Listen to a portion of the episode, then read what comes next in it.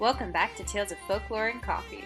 I know all of you have been waiting for part 2 of The Singing Jaw, and I appreciate the amount of patience all of you have. So last, we left off on a gruesome state of a brother killing brother for the hand of a girl. But not all is lost, and justice always prevails. At least in fairy tales, that is. Episode 13, The Singing Jaw, Part 2.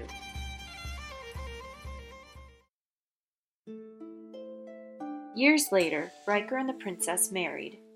Riker was expecting his firstborn, and he had been a good son-in-law, and an even better duke to the kingdom his entire time ruling. Everyone had heard about his brother's heroic sacrifice and how the beast had torn the poor lad to bits. In the same forest, there were shepherds taking care of their flocks. Now sheep are a skittish lot, which means they will let you know when there's something wrong.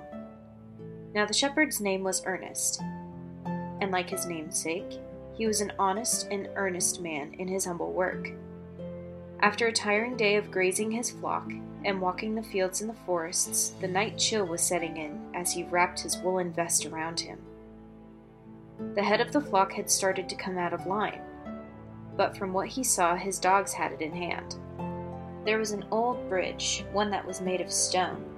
It went over a dried-up creek and had fallen before Ernest was born.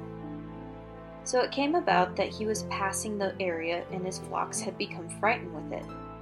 In the leaves was a pile of broken bones. Could be an animal.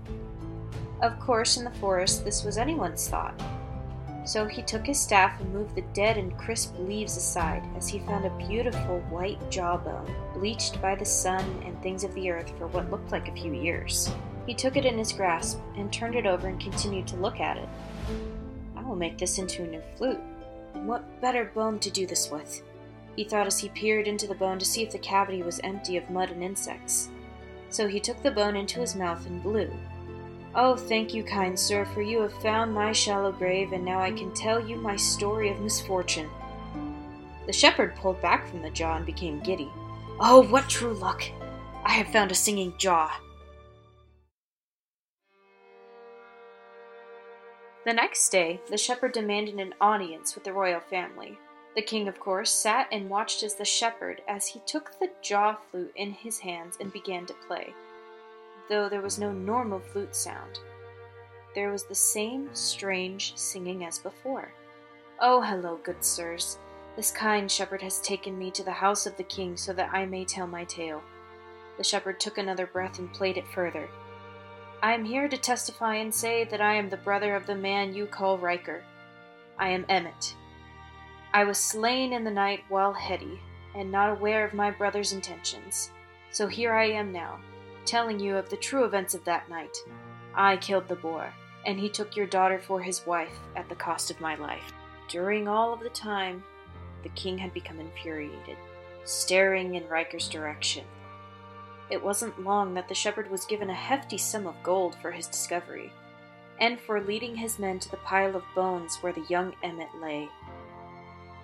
Riker was arrested, and sentenced to life in prison within the king's castle. Emmet was hailed a hero, and his bones laid to rest in the royal tombs, from then till now.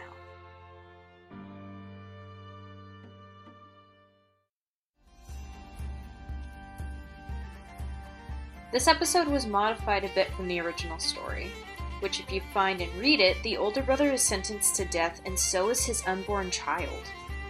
While I understand things were different back in the 1400s, I didn't see the need to add to an already tragic story. And maybe that's cowardly of me, but I didn't like the idea of condemning a child to the same fate as their father, whom they never knew. Before I ended off this week's episode on another grim note, pun fully intended, I wanted to add something about the jaw flutes, to which before reading this story I didn't even know existed. And before you say, ew, gross, need I remind everybody that our red food coloring comes from a bug who eats red flower sap. So with that in mind, when you go back and look at things like a jawbone flute, it's really ingenious. The jawbone emits a high-pitched sound that hunters and shepherds use to keep their flock together. One of the wonders with working with animals, I suppose. Thank you for listening to my podcast. Every view and play is much appreciated. You can find this podcast on SoundCloud, Spotify, YouTube, iTunes, and now Anchor. Leave a comment or review if you love this show. It really helps. And you can also follow me on Twitter at coffeefolklore and Instagram at talesoffolklore_. If you have a question or an idea for a future podcast, you can email me at taleoffolkloreandcoffee@gmail.com. That's talefolkloreandcoffee@gmail.com. Thank you guys for listening, and I will see you guys next time.